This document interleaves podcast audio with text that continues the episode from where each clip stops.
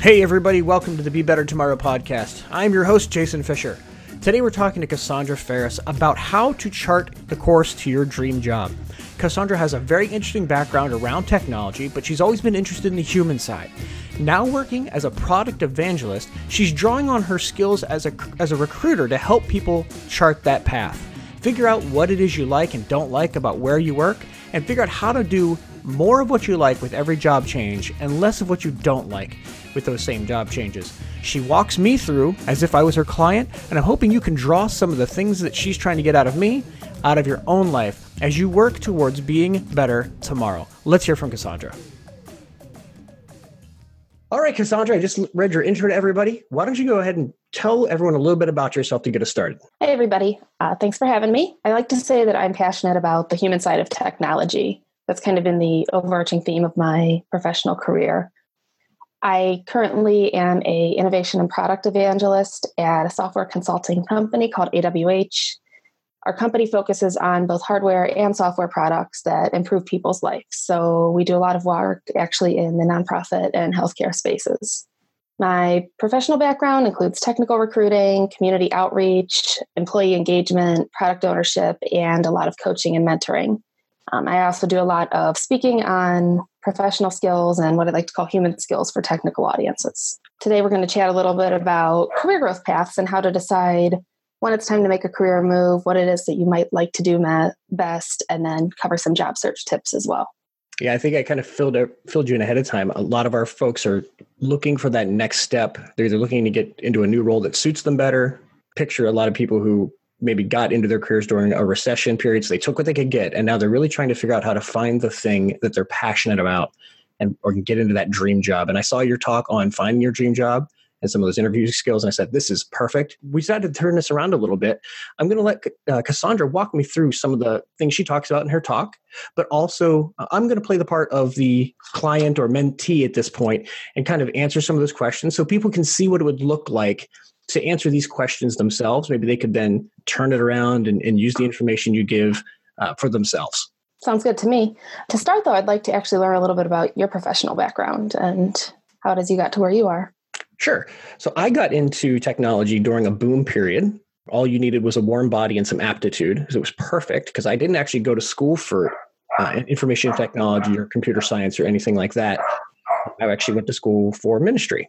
But I found oh. myself in a, in a field where I'd always had an aptitude for computers. I was programming BASIC on my Commodore 64 when I was 10. I was the only kid who was in the local Commodore 64 club growing up. So I started my career at Safelite Glass, cleaning printers for their their dot matrix printers. They used to do impact printing for their triple triplicate forms. It's a dirty, dirty job, but it did get me into an opportunity to work in break fix, laptop support, desktop support, and then eventually Active Directory administration took me to limited where limited brands where I got out of the real desktop support and got into more of uh, application support. So I was supporting our marketing operations team.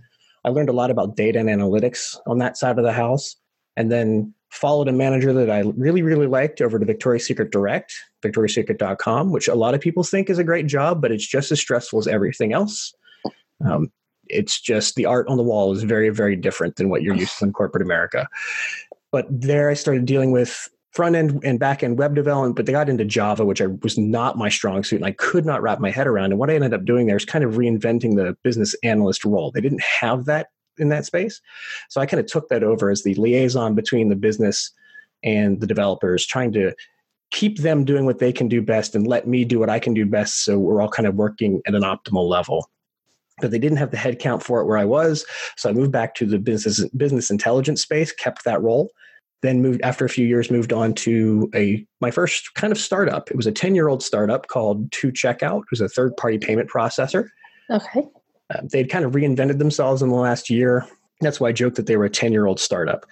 Got there. It's a small group of people really focused on doing one thing well. A great group. We spent a lot of time reinventing the culture there so we could bring in uh, the right resources to do the job. And they were great people. We had a great time. I'm still in contact with a lot of them through a Slack where we were like a, in a survivors group, as it were. But when things collapsed there, due to um, nothing on any of our parts, really, I ended up finding a new outlet going to Centric Consulting. And that's where I've been for the last three years. It's another medium sized consulting firm, uh, but it is, it's much smaller than the Safelite glasses or the limited brands that I've worked with before. I like the small cluster of people that I'm working with. I like being able to move from job to job. When I looked back at my resume, I changed roles about every two and a half, three years, regardless. And this gives me the opportunity to do that without a job search.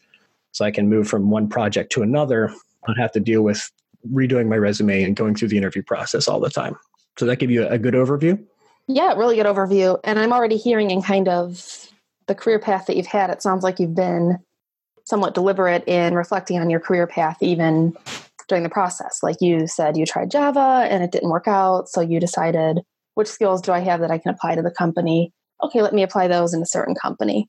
And then some good comparisons too between big and small companies, consulting and not. So, what is it that you're doing at Centric? Well, right now I'm working out of Cardinal Health in a in what's called Fuse, which is a startup within Cardinal Health. So, people who aren't local to the area may not know that, but Cardinal Health is a huge um, medical distributor uh, and inside of Cardinal Health, they've created this startup environment that lets them test some things, proof of concept ideas, and spin up starter things without going through the more onerous enterprise technology processes. But it, it has that feel of a startup. You know, everyone's dressed casually. It's an open environment. You've got the free food and the ping pong table, which is kind of standard for startups here in the Columbus area. Uh, but it's but it's a great way to work with a smaller group of folks doing a very specific project. And I've been there uh, leading a team of developers for the last uh, four months, I guess it is coming up. So you're dev lead then? Yeah, doing iteration management, dev you know, dev lead, business analysis. Because in a small team, you wear a lot of hats. Yep, that's for sure. How do you how do you feel about wearing a lot of hats? Well, I, I don't know if you're familiar with Emily Wapnick's work. Um, she, I think, coined the phrase multi-potentialite. Used to be a Renaissance man or jack of all trades, but it's more gender neutral to, to say multi-potentialite, which I am fine with. And it's a new kitsch phrase. So I have interests that go somewhat deep over a lot of places. So a lot of hats works really well for me. I can dive in and get and be interested in anything for a short period of time. Then there's that diminishing return of interest as you get into things that are a little bit deeper because it's just not as exciting. It takes a little bit longer to learn more information. And so I find myself being like, okay, I'm really excited for a short period. I can try this thing and do that thing, and switching around uh, works well for me. That makes me think you're in the right area being in consulting. Well, cool. So now that I have some of your background, so one thing that I, I think that we do is a lot of people in our industry tend to just jump from job to job to job without really reflecting on what it is that they truly want. Or they're just chasing maybe a little bit more money or something like that. And i think and, it's fair of, of, all industries when you say? Not just the tech industry although it's, it's really easy to do there it seems like. Yep yeah that two year tenure that you were mentioning that's uh-huh. definitely a thing. Back in my tech recruiting days i remember being at first surprised that I get all these resumes where people had a different job every two to three years. And then I realized people are consulting, or a lot of times the big reason people are moving isn't even for the money. The main reason that I hear people in our industry want to change jobs is they want new challenges. Mm-hmm. They're solving the same problems over and over. They don't want to be doing that. that. That's the case with myself, even. I did recruiting for a very long time, and it got to the point where recruiting I don't want to say it wasn't challenging because it's hard to find people. Technical talent's very much in demand, but it was a problem I had solved hundreds of times over and over. How do I find the right person, the right opportunity? You're repeating just, the same process day in and day out. Yep. Exactly. When I started to get a little bit antsy about recruiting, alongside this, I'd been really involved in the tech community running a local conference called Dog Food Con. We focused on Microsoft and open source technologies. And I had helped with some other kind of user groups and hosting events and things. And at one point, started to see kind of a lot of common themes and a lot of questions that technical professionals had about either how to build their professional networks or figure out what to do with their careers. So I started speaking on those topics. And that speaking and teaching was something that I realized that I was good at, that I enjoyed, and was a skill that I could grow and that growing that skill actually kind of got me into my current job which now my full-time job is community outreach evangelism telling people about the things that we're building and kind of sharing some of what we're doing as well as this coaching. So the thing is a lot of people don't do that. A lot of us like i said we jump from job to job. And if you don't kind of sit back and take the time to deliberately reflect on your career you're just going to wind up chasing jobs that wind up not being the right fit when it comes to trying to figure out what your dream job is, I can't say I'm going to tell you what you want to be when you grow up, but I can help you maybe figure out your next move or next couple moves. Uh, see, if you would have been able to tell me the answer to that question, you could make a million dollars because I am 40 years old and still cannot figure out the answer to what I want to be when I grow up. I, well, nobody knows that, or very few people know that. Like, so that's just kind of common. Um, but when you're kind of figuring out what to do with your career, there's four kind of areas that you need to look at when you sit down and do a very deliberate career path reflection. And I literally have a worksheet that I hand out to people to go through these exercises when I do this as a workshop. But you're going to want to reflect on your career path, which is basically what got me to this point now? How did I arrive at this job? How did I arrive at this position? And then from there, you kind of focus on your goals. So think about your values and your priorities and the types of things you would like in a future job. Once you've done those two things, then you can dive into trying to find opportunities, whether they're internal to your company or external. A lot of these principles apply. And then just step back and reflect and kind of measure your successes. The other thing I think is a lot of times people and mentors and bosses and interviewers are notorious for this is they ask you, What do you want to do? And you're expected to lead with a goal of what it is that you want to do. But if you haven't done the reflection and thought about your career path and what you value, you can't answer that question effectively. So, like I said, four years of reflection. And the first one is to kind of talk about your career path. And you touched on this a little bit with how you moved from role to role. What made you move out of ministry? Hmm, so that's an interesting question. I was looking for those kind of jobs as I was at Safelite, and I'll be honest, part of it was the ability to be able to provide for a family. So I was married, looking for those positions, and I, I kind of joke about it being golden handcuffs. I had an opportunity for a career path, making a decent amount of money, um, and then trying to figure out how I could do something else that I'd want to follow. Um, money wasn't all of it. It was just there's a much tougher role there, and I didn't like the idea that if I was still changing the ideas of what I believed, that that would cost me my career because uh, I was still exploring a lot of things as far as what I believed and, and wasn't, I don't think, completely settled on things. And as evidenced by looking back now in retrospect, I definitely would have gotten fired from whatever jobs I was in for some of those changes. So, all right, all right, good to know. So, right there, you have kind of a couple reasons that you might want to make a career path, and that's one of the first things, or might want to make a career move, and that's one of the first things to ask yourself is why am I looking for something different? Mm-hmm. And it is extremely common. Don't know, I don't, I won't say maybe half, but probably 35 to 40% of the people I talk to who work in tech don't have technical degrees. Some don't have a degree at all. And mm-hmm. that's one of the cool things about our industry is you can kind of transfer your skills and your learning into our industry into some sort of a software related job. So when you decided to move from ministry to the job at Safelite where you were cleaning printers, what was it about that job that attracted you? Uh, that was strictly opportunity. So a friend of a friend of mine already worked there, and the the manager of that department also went to our church, so we we knew each other pretty well as, as, well. So it was the opportunity to get there, and it was like, hey, if you're interested in computers, this is a great place to work. They just, like I said, wanted somebody with some aptitude, and so I had computer skills. Like I said, I've been programming on my own for years. What I got was definitely not programming, uh, and it was definitely more of a blue collar kind of job although definitely the opportunity to roll that into uh, more white collar as you got out of the point of sale team over to like the administ- active directory administration which wasn't even available at the time. That's how old i am. Or going over to like a network team or something like that. So it really started as just an opportunity. It's a great job. It was you know a dollar more an hour than i was making at um, discover card where i was and i wanted to get off the phones. So it worked out really well. Nice. Okay so, this is where you would, as you're doing your career path reflection, kind of sit down and think about, well, I've had these so many jobs in my life. What were my favorite jobs? And I usually have people list top three favorite jobs. From there, also the things that you like best and least about your current job. And once you list all of those things out, that kind of helps you have a smaller set of things to focus on because job searching can become so overwhelming. Mm-hmm.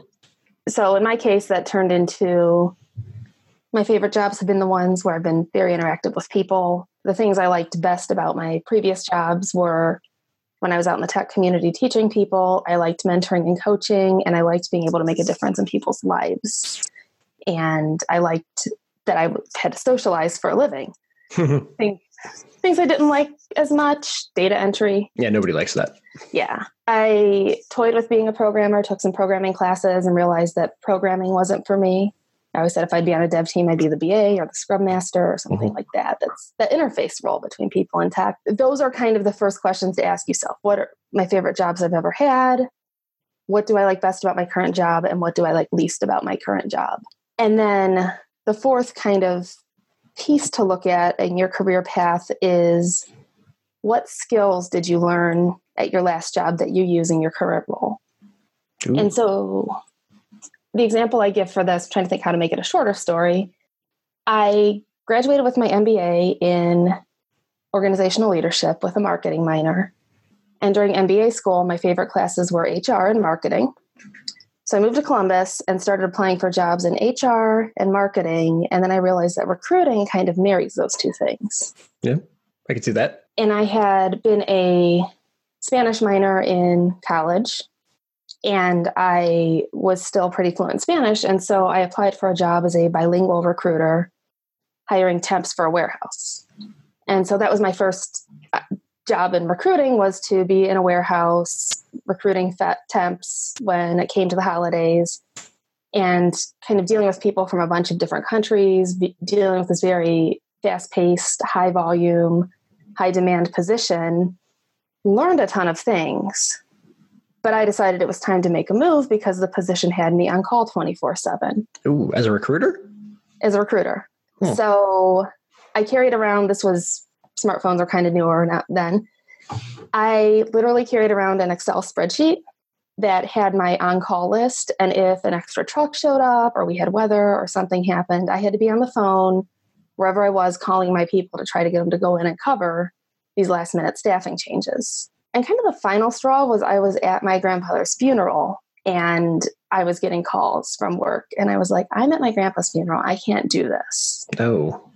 So decided it was time to make a move and knew I really liked recruiting, knew I liked giving people a chance to make their lives better through jobs. And I have always been a bit of a geek. I had several friends who worked in tech. And so I started targeting technical recruiting jobs. So I took the Spanish skills from my undergrad, the HR and marketing skills from my MBA, and then the hands on experience plus an interest in tech moved into technical recruiting. And my first position was at more of kind of a traditional staffing company. I started to get familiar with, at a high level, a lot of different technologies and tools, learned to speak the language, became increasingly curious about tech, and got involved in the tech community. And that company was giving me a lot of pushback for the amount of time I was spending out in the community because if I was out in the community, I wasn't making the X number of calls they wanted me to make in a day. Mm. So I had been kind of toying with finding a new job. And I wound up being, I had a friend who worked for a different consulting company. He sent me a text back in, it was the winter, and he asked, Was I going to be at CodeMash, which is a big conference in the Kalahari Indoor Water Park in the winter in Ohio. It's a lot of fun. It's I describe it as summer camp means college. But I got invited. I mean, you have you been? No, I keep getting turned down for speaking roles there, so I oh. haven't got a chance to make it up. Got it. I've been in all capacities. I've been there as a recruiter, a speaker, a bunch of different roles. But I got invited to a party that this consulting company I worked for was hosting. They basically invited several recruiters to the party and kind of saw how we interacted with the technologists. And from there, I got the job. And that particular company hosted a lot of community and user groups and a lot of events. And so I started getting involved in, I was the person who ordered pizza for the user groups. But if you order pizza for 12 user groups a month, you start to get to know a lot of people. Sure. And the whole reason I even got that job was because they had seen me out and about, involved with dog food con and some other things. And then from there, I moved into a position that didn't work out. I was at the consulting company for five years. Recruiting ceased to be a challenge, and I wasn't having as much time to do some of the, the mentoring I was as passionate about. So I moved into what was supposed to be a an employee engagement and mentoring position with a software consulting company. They told me that was going to be the job, but in actuality, they there was just a mismatch between what they hired me to do and what I did. They actually needed a full time recruiter. So then I was without a job for a few months but that made me do a lot of reflecting on my path and on what I liked. And then I wound up at AWH, where in a weird twist, the guy that was that hired me into the company, I had interviewed him in the past. Oh yeah. Made him an hmm, offer and he went somewhere else. Oh well. Yes. and I was hired on to be a product owner because the logic there was I could speak technology, I could speak business. At a high level, I understand things like Agile and all that. And so those skills would transfer. But then they brought me into the company and put me in this evangelism role within a few weeks because they needed somebody with those skills and I had those skills. So that's kind of been my path is every job move should be doing more of the things that you like and less of the things you don't like every time you make a job move. Yeah, it seems like if you follow that path, then you will eventually land a dream job. Exactly. More of what you like and less of what you don't like. That's perfect. That's a perfect opportunity if you can make it happen, I suppose. Yeah. And that's why it's important to sit and reflect on your likes and dislikes.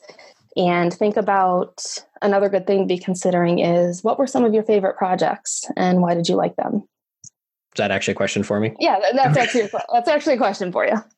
Well, I was thinking about uh, you know all the different points you made at talking about that. The things that I've very not to copy your answers, but the things that I've always enjoyed about my job are the interactions with people. One of my favorite roles was being in desktop support because I would get a ticket where you know somebody's world is falling apart. Their file got deleted or their computer's not working. They've got this thing and i got to be the superhero because i would just come to their desk and i okay hold on. Click click click. There you go. Everything's back to normal. Oh you, you saved me. You know i heard that multiple times. I started joking around about being superman but i loved that interaction. I love being able to help people in that way when i had to actually sit down and you know do some research that got a little bit boring but i could always motivate myself with the idea of well i'm helping those people so even and I'll back up. Even though I didn't do you know full time ministry, I was in a role where I was helping students, doing things along those lines. Um, that teaching aspect I've always enjoyed, which is kind of what brings me back around to doing Toastmasters now. Uh, I love verbal communication. I love giving presentations and teaching and that sort of thing. So those are the skills that I want to do more of in my next job. The things that I don't like, um, and I've I've said this to my my bosses, so this isn't surprising.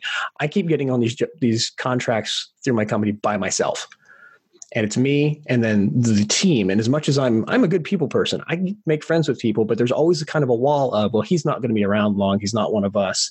So there's there's a little bit of disconnect there where I would love to get on a t- you know once in my career as a consultant i've been on our team where it was all of our folks for uh, nine months working on a project. And that was wonderful. We're in our own studio. We built that relationship as a team. We're all working towards a common goal you know leading another team of developers doing doing a thing and being like hey this is our project. We own this. We're going to make it happen. And that unity really brought something special to the job that if i was doing that with another group it would have been nice but it wouldn't have been as fun as doing it with these folks that you work with Uh, that's a really good thing to be aware of and something I advise once we get a little bit further into this kind of job search process is identifying opportunities and looking for a new position doesn't mean you have to jump companies. Sometimes it means that you're making an internal move. And so what you're doing now, telling your manager, hey, I'd like to be more of a team member, especially if you frame it up in the way that you did. You want to be part of a team that's cohesive and solving problems together all of those things are things that a manager will hear and a good manager will respond to and help you find something within the company.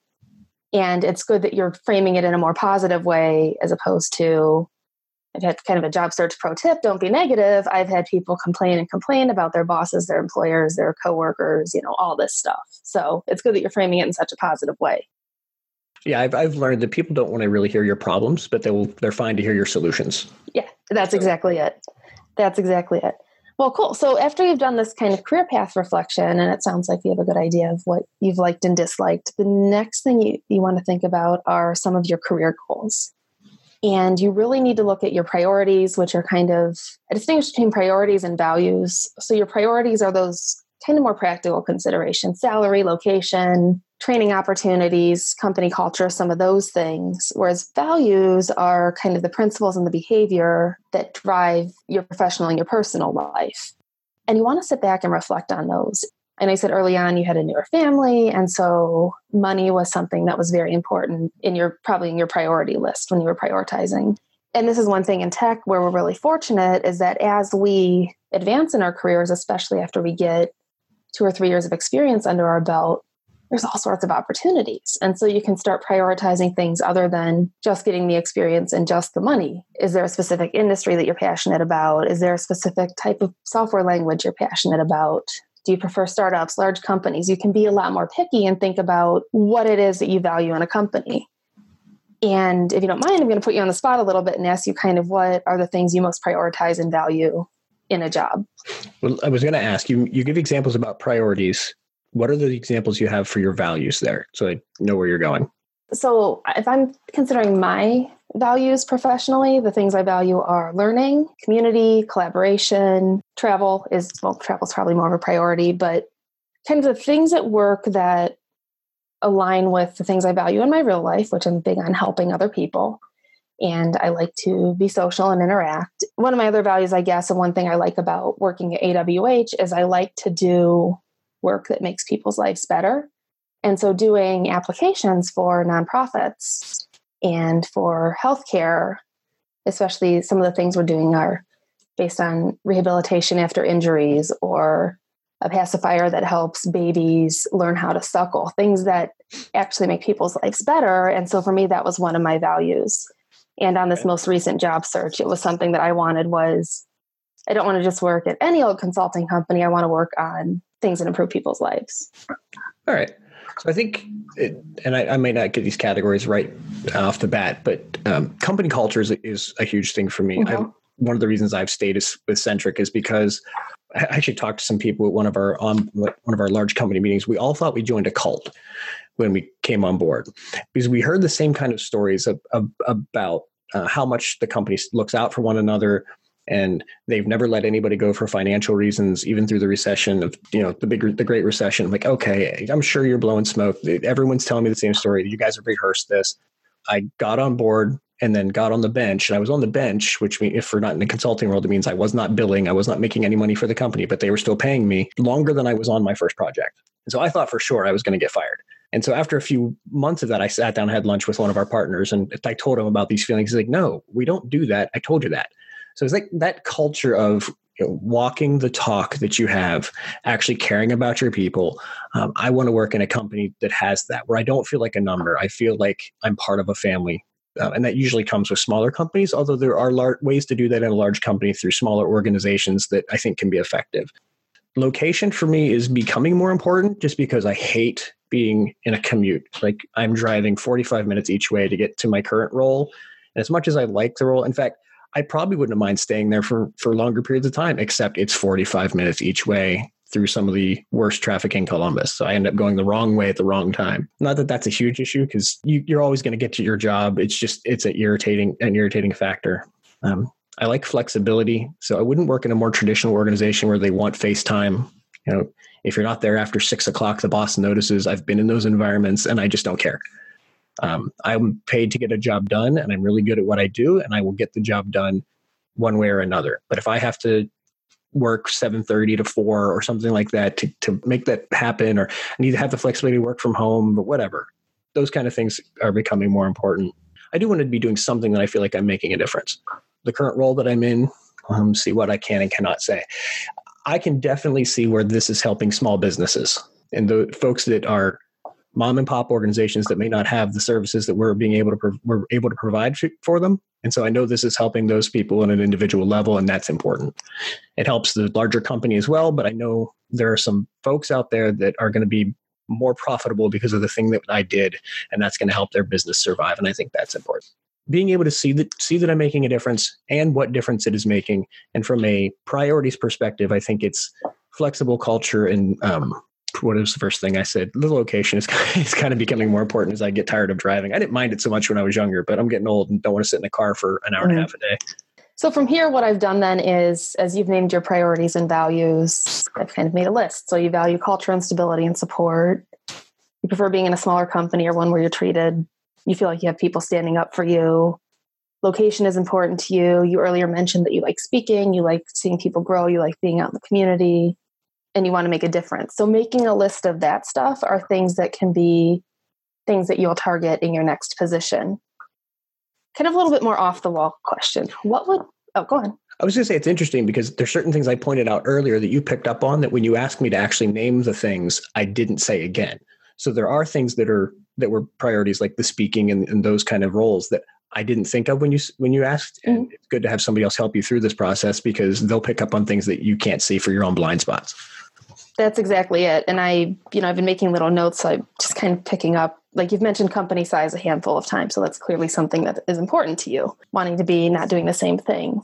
I'm trying metacognition now. I'm thinking yeah. about how I think. I wouldn't say that that the company size is important, but facets of things that I do care about tend to go with a certain company size. So, yeah, that's if you don't think yeah. about those things ahead of time, you may not understand your wants and needs going into a situation, and then you kind of you end up where you end up, but not maybe where you wanted to go. Yeah, and that that makes sense, and that's something that as you're evaluating your opportunities and applying jobs or interviewing for jobs within your company or not, you can ask questions about what's the company culture like. If you're in consulting, asking about bench policy is absolutely something you should do. And asking about things like what kind of training opportunities are available, what are kind of after hours expectations ask the inter- ask everybody that you interview with why they like working for the company mm-hmm. those can be some good questions that can help you make a more informed decision during a job move so what about if you had in an imagination world like if i didn't have to have a, you know a, a normal job and all that stuff if i could have any job in the world i'd be a travel blogger or have a travel show or something like that that's my absolute ultimate dream job and the reason I ask this absolute kind of dream job, fantasy job question is it actually helps you narrow down the things that'll make you happiest. So, in my case, I would like to be a travel blogger because I like to see new things. I like to meet new people. I like to learn.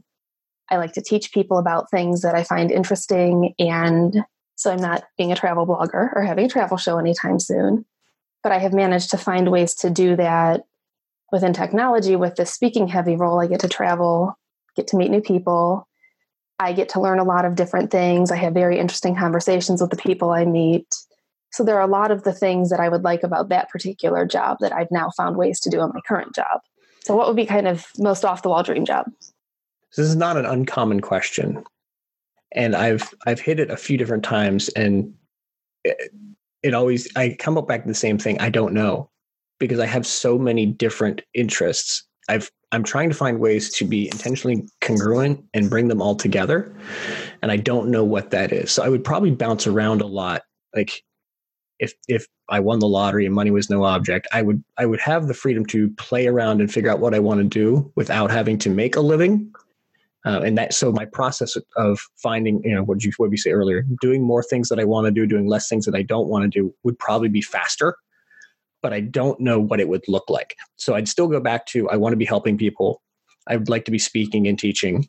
Um, I'd like to be interacting with folks um, and helping them, coaching, mentoring, um, watching people grow, and helping them achieve their goals. Those type of things, like why I started this podcast, would be a part of that. I just don't know what the final picture would look like because I'd want to draw things from several different areas and and build probably a job that doesn't exist for anybody but me. Um, and it would just be faster because I would have a million dollars in the bank or whatever the situation is. I wouldn't have to do it in my spare time. If you do it right, you can build out a job for you. I it's early, it's a week into this new position, but I feel like I've actually managed to do that now. I hit AWH at a time right when we need somebody to be doing going out and sharing the projects that we're doing. And it, it's worked out really well that I've kind of found my dream job or close to it. Um, like I said, it's new, it's only a week in, but right now it seems like everything I want to be doing. And so there are ways to build that out, but there are also options. So, one thing I had been toying with during my job search was we have a lot of things in common wanting to help and speak and teach. I had been toying with my career, career can take several different directions. I can go into kind of developer relations and product evangelism, which will have me in the community teaching and speaking. So, that's one kind of sort of option. You can go independent and do mentoring and coaching kind of independent. It's got its challenges. I know people that have done it successfully. And you can also sometimes find positions, you know, part of a tech team, like sometimes some of the agile coaching roles and those sorts of things, those people wind up being more of teachers and mentors, at least ideally, than some of the other positions on a dev team. So those are kind of some options that bring together all of those things that interest you and there are many many more but those are kind of some of the ones that i would see could see you going as kind of a coaching role or an evangelism role an outreach role those sorts of things Yeah, and that's good. I've I've tried to lean myself towards those things in, in the consulting avenue. I've definitely done coaching and training as part of the projects that mm-hmm. I'm doing. It's just a matter of doing more of that and less of the other stuff that I'm still yes. trying to work towards. Yep. And so that's where you start thinking about identifying opportunities, which is the third piece of this whole figuring out this process. So if you are conducting an external job search, in my case, I went on developer relations job boards and looked. I made a list of companies that I knew were doing cool stuff in the community. A big thing I did was I reached out to my network and said I was looking for positions. Internally, as I was kind of starting my career evolutions, I did a lot of doing things outside of my job description and doing things that weren't necessarily what HR said I should be doing with a little bit of um, asking forgiveness and not permission. This is one of my kind of tips. You need to do what your boss says, you need to do what the team needs from you, but push the envelope a little bit. Recruiters aren't supposed to speak at technical conferences, but I submitted a proposal to CodeMash and figured the worst that happens is they say no. They accept, accepted me to do a talk called It's Okay to Talk to Strangers in which I lay out the process of professional networking. And that became this whole big thing. But you don't know if you don't try. And at first, my company was like, well, this is awesome that you're speaking at CodeMash. We're glad you're doing it. But I didn't tell them I was submitting a talk until after I'd already submitted. Mm-hmm. I like that you said look at specific companies. I think a lot of times when we are looking for an external position, we kind of throw the blanket out there. Um, I'm in the middle of reading What Color's Your Parachute? I don't know if you're familiar with that book. It, the whole job search field is changing. And I might be confusing this with Crash Your Career because I read them both back to back. But trying to just throw your resume out on a job board and hope somebody responds, you're probably not going to get the response that you're looking for. You're going to get the jobs that maybe haven't been filled yet, which means either they couldn't find the people or more than likely nobody wanted to take that job. And so, if you can target specific companies that are meeting those needs and those priorities and those values that you've already talked about and targeted because you, you've gone through this process and understand yourself, you know what you're looking for, well, then you can target those specific places. And when you go to them, you're targeting your job search towards those companies and you're much more likely to at least make a connection, if not get to where you want to be. Is that correct? That's correct. And here's where we get to the beauty of having a network and the beauty of being involved in the tech community and getting to know people and I'm on my third of three pretty awesome jobs. All three of these jobs I got without applying. I was approached in all three cases by the companies and said, "Hey, we want you to work for this job." In one of the case in one of the companies, the resume was merely a formality. The other two companies didn't even ask for a resume. And that's because over the years, I've built up a network within the tech industry. I've built myself up as somebody who is knowledgeable about certain topics. And more importantly, I'd argue, is I've helped a lot of people. And so last November, when my previous job didn't work out, my first thought wasn't update my resume. And my first my first thought wasn't call my friends and cry. My first thought was, all right, I'm going to put something out on social media that I'm looking for a new job. So I put it out on Twitter, Facebook, LinkedIn, all three. And within a week, I had a list of 50 different leads that people sent me for companies, for positions, for people I should talk to that I could then use to start my job search. And I wouldn't have had that if I hadn't spent so many years not only building my network, but helping my network and maintaining relationships with people in it. And so if you're targeting, and I was targeting work at some certain companies that I knew about, and I knew that those companies were were good because my friends were happy to work there and could have me, you know, give me a referral to get into the company if if it was needed and I knew kind of what I was getting into, I guess, with with all those positions. And I was able to do my homework. And so, even for a handful of jobs, which I did apply for a little bit more blindly, I would apply through the job portal, but then I would also email my friend who worked at company X or company Y and say, "Hey, I've applied for this position. What are your thoughts on you know me do, taking this position and getting their feedback?" And they would say, "Oh, you know, we'll make you an introduction to the hiring manager." So here's here's the first time I'm going to tap into your inside the recruiter's head knowledge. When you do apply to a job, if you know somebody there and you get that connection, does that actually bump your resume to the top of the recruiter's list? Absolutely. Yes, I knew it. Yes, and there's reasons for that. So people want to work with people that they like and that are competent. And so the people that my consultants would refer into my companies were people they liked and people they wanted to work with. They aren't going to refer people who are going to not be a good fit for the job. And people that are good at what they do. I mean, exactly. That's why they want to work with them. Let's not make. I mean, let's make that explicit. Yep. Yep, that's exactly it. And so the referrals would always get bumped up to the top of the list. Once I got out of the staffing company, especially, I didn't use job boards hardly at all in recruiting. I used Twitter, LinkedIn, Facebook, word of mouth, community events, all of those things to connect with people instead. It takes a long it takes longer and this works on the job search end too. It takes you a little bit longer to build relationships with people and get to know them than it does to just blindly apply, apply for jobs, but I think you're looking at a quality over quantity thing there. And if you're taking opportunities with people you actually know and companies you actually know, you're going to wind up being more fulfilled. Right. And that's a, a good argument for keeping your network strong.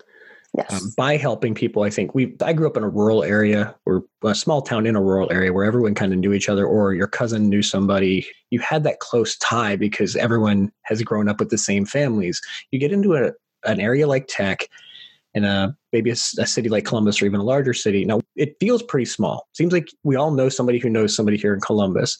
Um, I think everybody knows Warner Moore.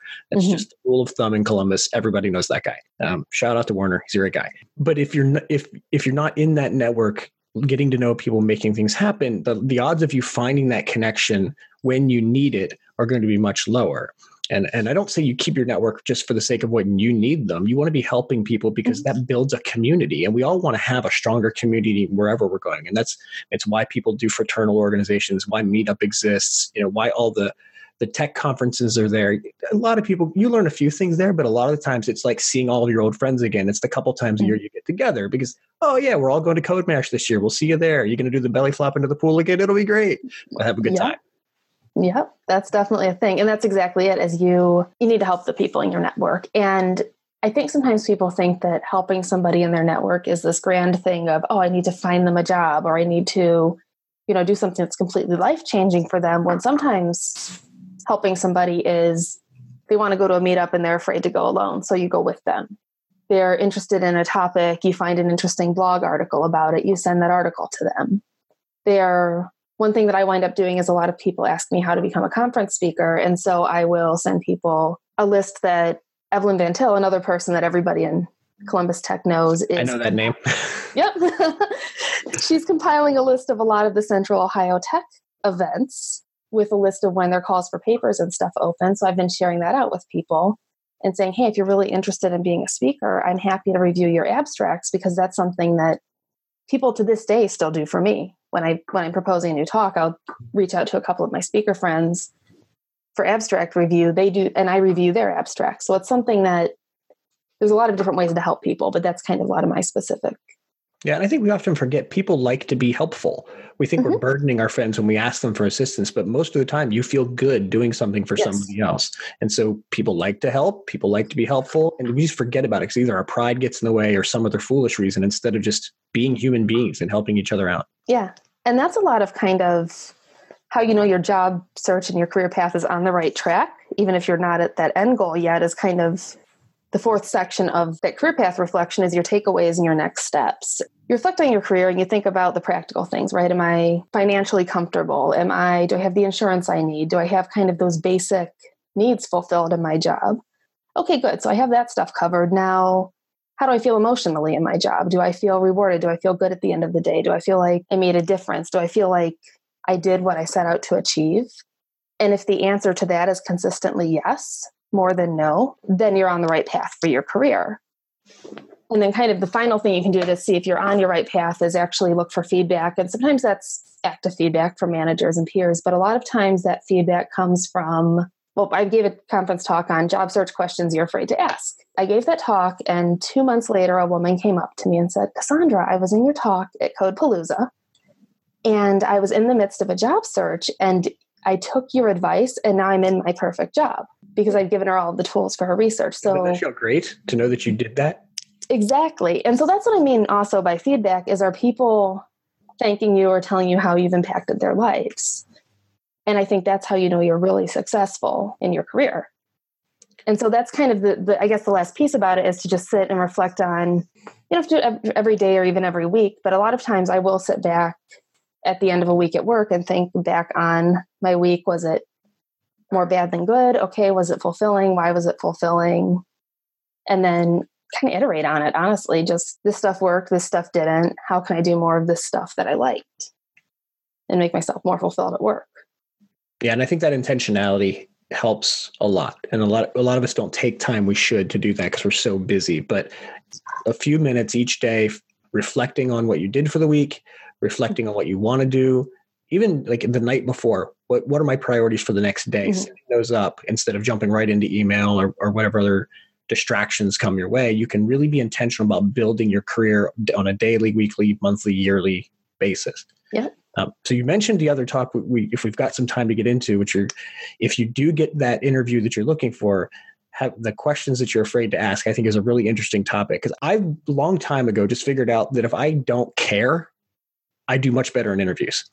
Mm-hmm. Um, and I say that kind of facetiously. Obviously, I care about how I represent myself and you know how I do in a particular interview. But when I'm less nervous and just be myself, I come across a lot better. And, and so I'm willing I'm willing to ask questions in those cases that I might not have been willing to ask before. You know, I I still have a friend who brings up one question. He was in my interview, we and then we ended up working together to check out. I'm in a group interview. I looked at everybody. I said, "So, what do you what do you think you should have asked when you were in my position?" And I, they didn't have to answer. I, I just, like that. I just watched their, I watched their eyes and it was a uh how what are we allowed to say uh boo-hoo, i don't know if i should answer this question and then they all looked at one guy who was like the most senior guy in the room and i went you guys don't really have to answer you did plenty of answering with your eyes they gave me some answers that weren't really helpful but it was the reaction to that question that let me know there were some things going on there that i might have if i would have been more aware of maybe i wouldn't have taken the role but then i would have met the great people that i've met but there were some things in the company that were kind of like uh that might have hurt. Might have might have learned. Yep, that's kind of brilliant. Yeah. um, one, I guess uh, one way to ask that is, what are the biggest challenges a company faces, and so, to some extent, you got to re- read between the lines. When I was interviewing, and I, I did something similar when I was interviewing at AWH.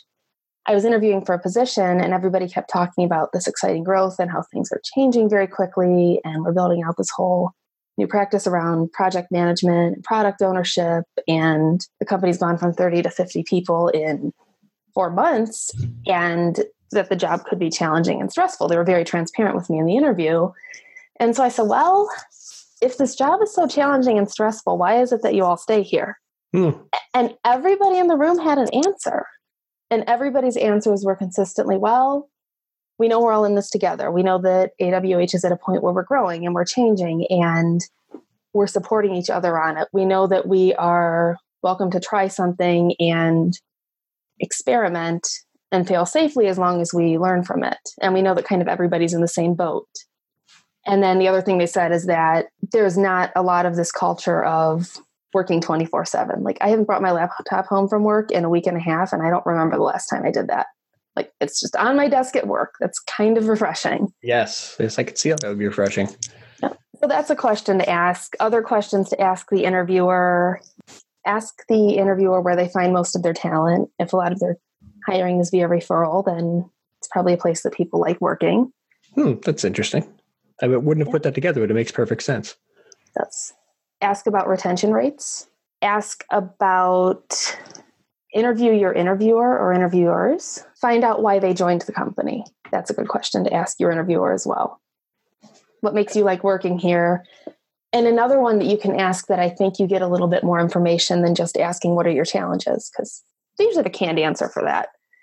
Ask how I don't think I don't think people realize they're allowed to or or even expected to ask questions. It kind of depends on what level you are in your career. When you're just getting started out, you're nervous. Mm-hmm. You're just worried about getting the job yeah. as like you said, as you get to a point where certain the priorities and values become of greater importance, that's when you really realize you have to start asking these questions because you don't want to end up in a job that's going to stink in three weeks because you realized that the culture is not what you thought it was or, or whatever it is. So definitely ask ask about everything that's important to you.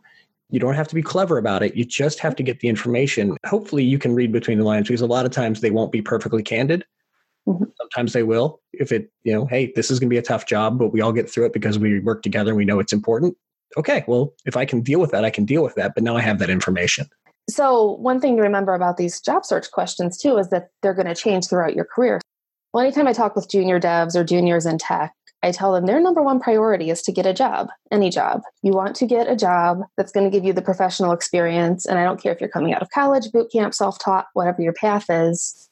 Priority one is to get a job and get some hands on professional tech experience. Do that for a couple years. And then you can start being a little bit pickier about maybe the industry that you're in or the languages you work with, or decide if you're going to specialize or generalize and then as you get further along in your career, you, you've established yourself enough, you've established your skills and reputation enough, and technologists are in demand. There are not enough people to fill the openings. And so after you get through those first few years of your career, you as a job seeker are actually almost in the position of power. Anybody who works in tech probably gets a zillion recruiter spam emails a day.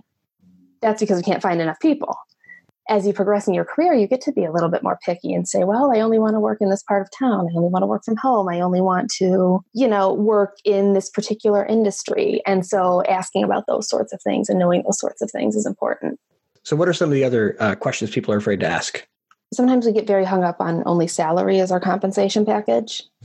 Remember that your insurance, your retirement match, your PTO, training budget, those are all also part of your compensation package. And so before you accept a job, ask to review the insurance policy and coverages. If it's important for you to get training, ask what they're training at, what training is available. I, it astonishes me that there's people who don't do this. Now, this might be because I did several years of writing and teaching on personal finance. And so I had a nice spreadsheet that compared jobs on all those levels. It was the mm-hmm. salary, the vacation, the 401k match, everything I could think of, I put in here to compare side by side. Uh, but there is one question that always comes up, usually at the first level of the recruiter, that I don't know if people will know how to answer. Maybe you can offer some insight. I don't know if I have a good answer. You found about the job. Of course, the salary band is usually not included. So the question always comes up, you know, either what do you make now or what are you looking to make? Mm-hmm. What insight do you have on on how to handle that question? Okay. So there are a few different ways that you can handle this. Everybody hates the salary question. I hate the salary question. And part of it, I think, is because there's a little bit of distrust on both ends. I'm going to raise my level so I get a better job, and you're good. Yeah. yeah, exactly. So there's some distrust. But I think that the bigger piece of why we hate talking about salary is that there's just a lack of information. As a candidate, you want to have done the research on what salary you should be making. And a lot of times, I do think it's important to get the salary conversation out early in the interview process because if you're in consulting, you're capped by bill rates and things. And if you're in non consulting, you're capped by salary bands. And so you don't want to go through three or four or five interviews to find out that the salary is nowhere near what you need. So I do like getting the salary question out of the way early on in the conversation. Oh, for sure. And you can answer it a few different ways. You do not have to tell the interviewer what you're making now if the interviewer is pushing to know what you're making now, that's usually a sign that be careful. For better term, they're a bad recruiter. yeah, be careful you don't betray your comrades there. yeah, no. I, I mean, the, who I would consider the good recruiters won't insist because they don't need to know what you're making now. That information is not necessary. It doesn't make a difference. What we do need to know is if the range you're asking for is within the range that we can pay. Mm-hmm. And so I usually tell people in tech, given give people like a ten or fifteen thousand dollar range. Oh, I want to make somewhere between seventy five and ninety thousand, or whatever your salary cap is. That's plenty of bandwidth and wiggle room that the recruiter knows whether or not you're in, within the ballpark. If you're not comfortable doing that, if you're not comfortable naming a range, then deflect it back on the interviewer and ask what the position pays and find out how if they're willing to answer that question or not if they're not willing to answer that question, I would press and ask why. You want to frame that salary question up as I want to make, make sure that I'm being respectful of your time. And I know that if the salary for this position with, is not within the range that I'm looking at, it doesn't make sense for this conversation to continue. And you, you can say that, um, you know, in a little bit prettier way, but basically it, it I appreciated it when I was a recruiter and I had candidates who very much appreciated it when I would say, I, I can't get close to that. You know, you want 140,000 and the most I can pay is 120. Like, and I think it's fair. I mean, you don't want to waste each other's time. The recruiter has a lot of work to do. You don't want to spend time going to interviews further down the line if it's really not going to be feasible for you financially. I mean, if it is your dream job, you might find a way to make it work, but you mm-hmm. need to know that ahead of time to know whether you're yeah. willing to you're willing to make that decision and that goes back to knowing your priorities because maybe your priority, you're at a place in life where this is a lot, especially with people like when the kids are out of the house and that sort of thing. You're at a place in your life where you don't need to make necessarily that same salary. So you can go work at the nonprofit or you can work part-time or you can do your your work and prioritize the things other than finances that maybe at a different season in life you couldn't prioritize. Yeah, absolutely. I like reflecting it back to the recruiter. Um, one of my friends uses something he read in an MBA program. It's like, I, well, I don't usually discuss salary until there's an offer on the table. Is, is that where we are right now? And it kind of lightens up the mood, and then they can re- respond however they want to respond to it. And usually, it's with a, oh well, we're looking in this range from this to this. Is that with is that something you're able to do? And yeah, okay, you can make that decision at that point and have that discussion yeah. without giving up your own salary information. Yeah. yeah, and that's exactly the reason we're asking that question. Is we want to make sure we have 15 other candidates to call or however many other candidates. We want to make sure that we're both getting the best use of our time here. It's not so we can try to take you for a ride or whatever on how much money. The other important thing too to talk about across an entire job search when you're talking salaries and you're talking salary negotiation and stuff is that you you definitely in a job search you want to emphasize your competence and what it is that you're good at and what your skills are but you want to do that in a way that's not egotistical so you need to be able to speak to your skills and be able to speak to why the things that you can do are worth x amount of dollars but you don't want to do it in a way that you're talking down to people or you're bragging or you're being just condescending. Do you have any other uh, good tips for us? Kind of my, my main career tips and my main career advice kind of boils down to six words. All right. And what's that? Learn stuff, meet people, help others. That's a great six words to accomplish a great career path. That is exactly what you want to do. And that's honestly how you advance in your career and, and feel fulfilled. I ask everybody at the end of this podcast if you've listened to any, you'll know what's coming. If not, you're going to be surprised. Uh, what are you doing today to be better tomorrow? What I'm doing today to be better tomorrow, I just did this today too. This is a really good question. So, I am in a role that I've wanted. I'm in a job that I've wanted for a very, very long time. And it's not a job that I've ever done, but I know a number of people through my professional network who work in similar roles. And so today, I put out on Twitter, Facebook, and LinkedIn a question to everybody. And I said, Hey, developer relations friends, my company has moved me into an evangelism role. I'm what's your best advice on how to time box your days and how to manage and juggle your varying priorities in this sort of unstructured role? It's a very practical thing that I'm doing, but I'm fortunate in that I have that network that I could tie into and ask for advice. And in a really cool twist, one of my good friends who I've known forever, runs a user group. Guy Royse, I'm sure some of you have seen him and heard of him. He responded on my Facebook message I've been in this space for two years. Let's grab lunch or coffee this week and I can give you some tips. Nice. So, what I'm doing is tapping into my network for advice on something new in my career and learning stuff. Very great. Yep. And I'm very grateful to the people who are who are helping me out in this. All right. Well, Cassandra we'll have all of your information in the show notes. And I just ask everyone to go out, like, and subscribe. Uh, by the time the show drops, unfortunately, voting will be closed. So hopefully, you've already voted for the Columbus Podcast Awards. And I'll let you know in August whether or not we've won. But Cassandra, thank you so much. And everybody listening, I hope you will do something today to be better tomorrow.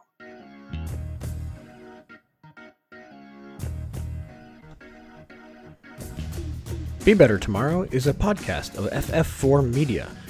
It is released under Creative Commons 3.0 Attribution License, which means you can use any part of this you like as long as you give me credit. The music you're hearing is released by Incompetech, Kevin MacLeod. It's called District 4, also used by Creative Commons license.